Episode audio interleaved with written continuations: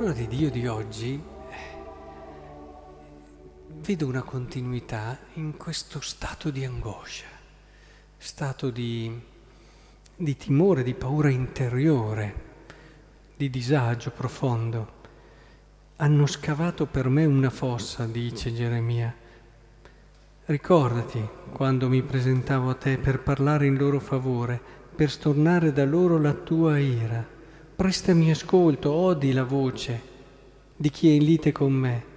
Si rende forse male per bene, ma lo stesso Salmo, scioglimi dal laccio che mi hanno teso, perché sei tu la mia difesa.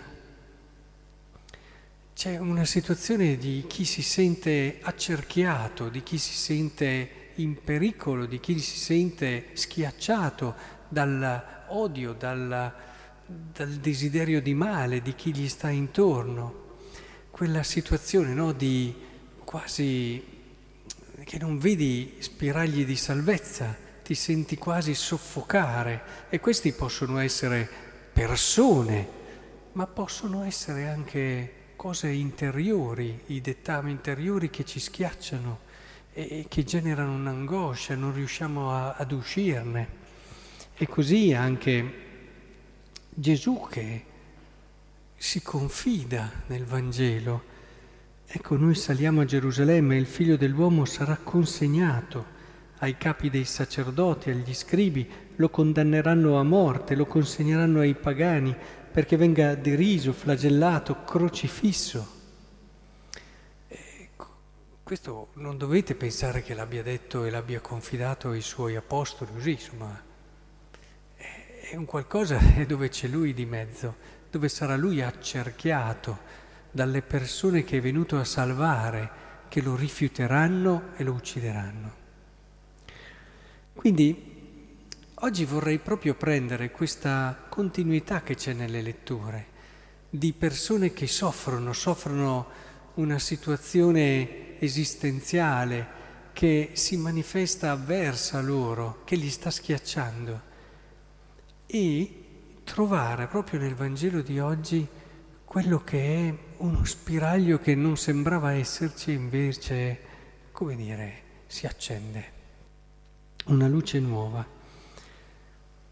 Al di là di quello che è il discorso che viene fatto eh, degli altri che si sdegnano, eccetera, eh, non è questo quello che voglio sottolineare oggi, ma piuttosto come Gesù indica la strada del servizio, la strada del dare, del trovare un senso per il bene di qualcuno. Come il figlio dell'uomo non è venuto per farsi servire, ma per servire, dare la propria vita in riscatto per molti. E così l'aveva già anticipato, noi non dovete essere i capi, dovete essere quelli che servono. Vedete, le situazioni di angoscia, le situazioni di difficoltà hanno un grandissimo alleato che è quello del ripiegarsi su se stessi e del piangersi addosso. È il più grande alleato che hanno.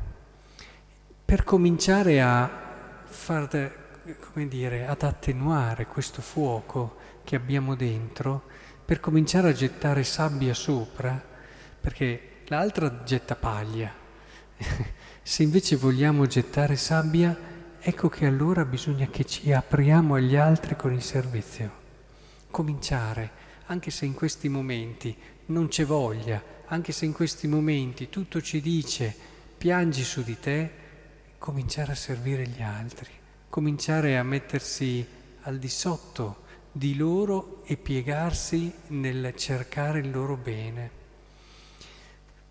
Seguendo varie persone ho visto che questa è una finestra, anzi una porta che si apre in questi momenti difficili, nel momento in cui smettono di pensare alla loro sofferenza e cominciano a dare gioia ad altri partendo da delle cose piccole, perché all'inizio si fa realmente molta fatica ed è sbagliato partire subito con cose grandi perché dopo ti sfianchi e alla fine ritorni nei tuoi loop.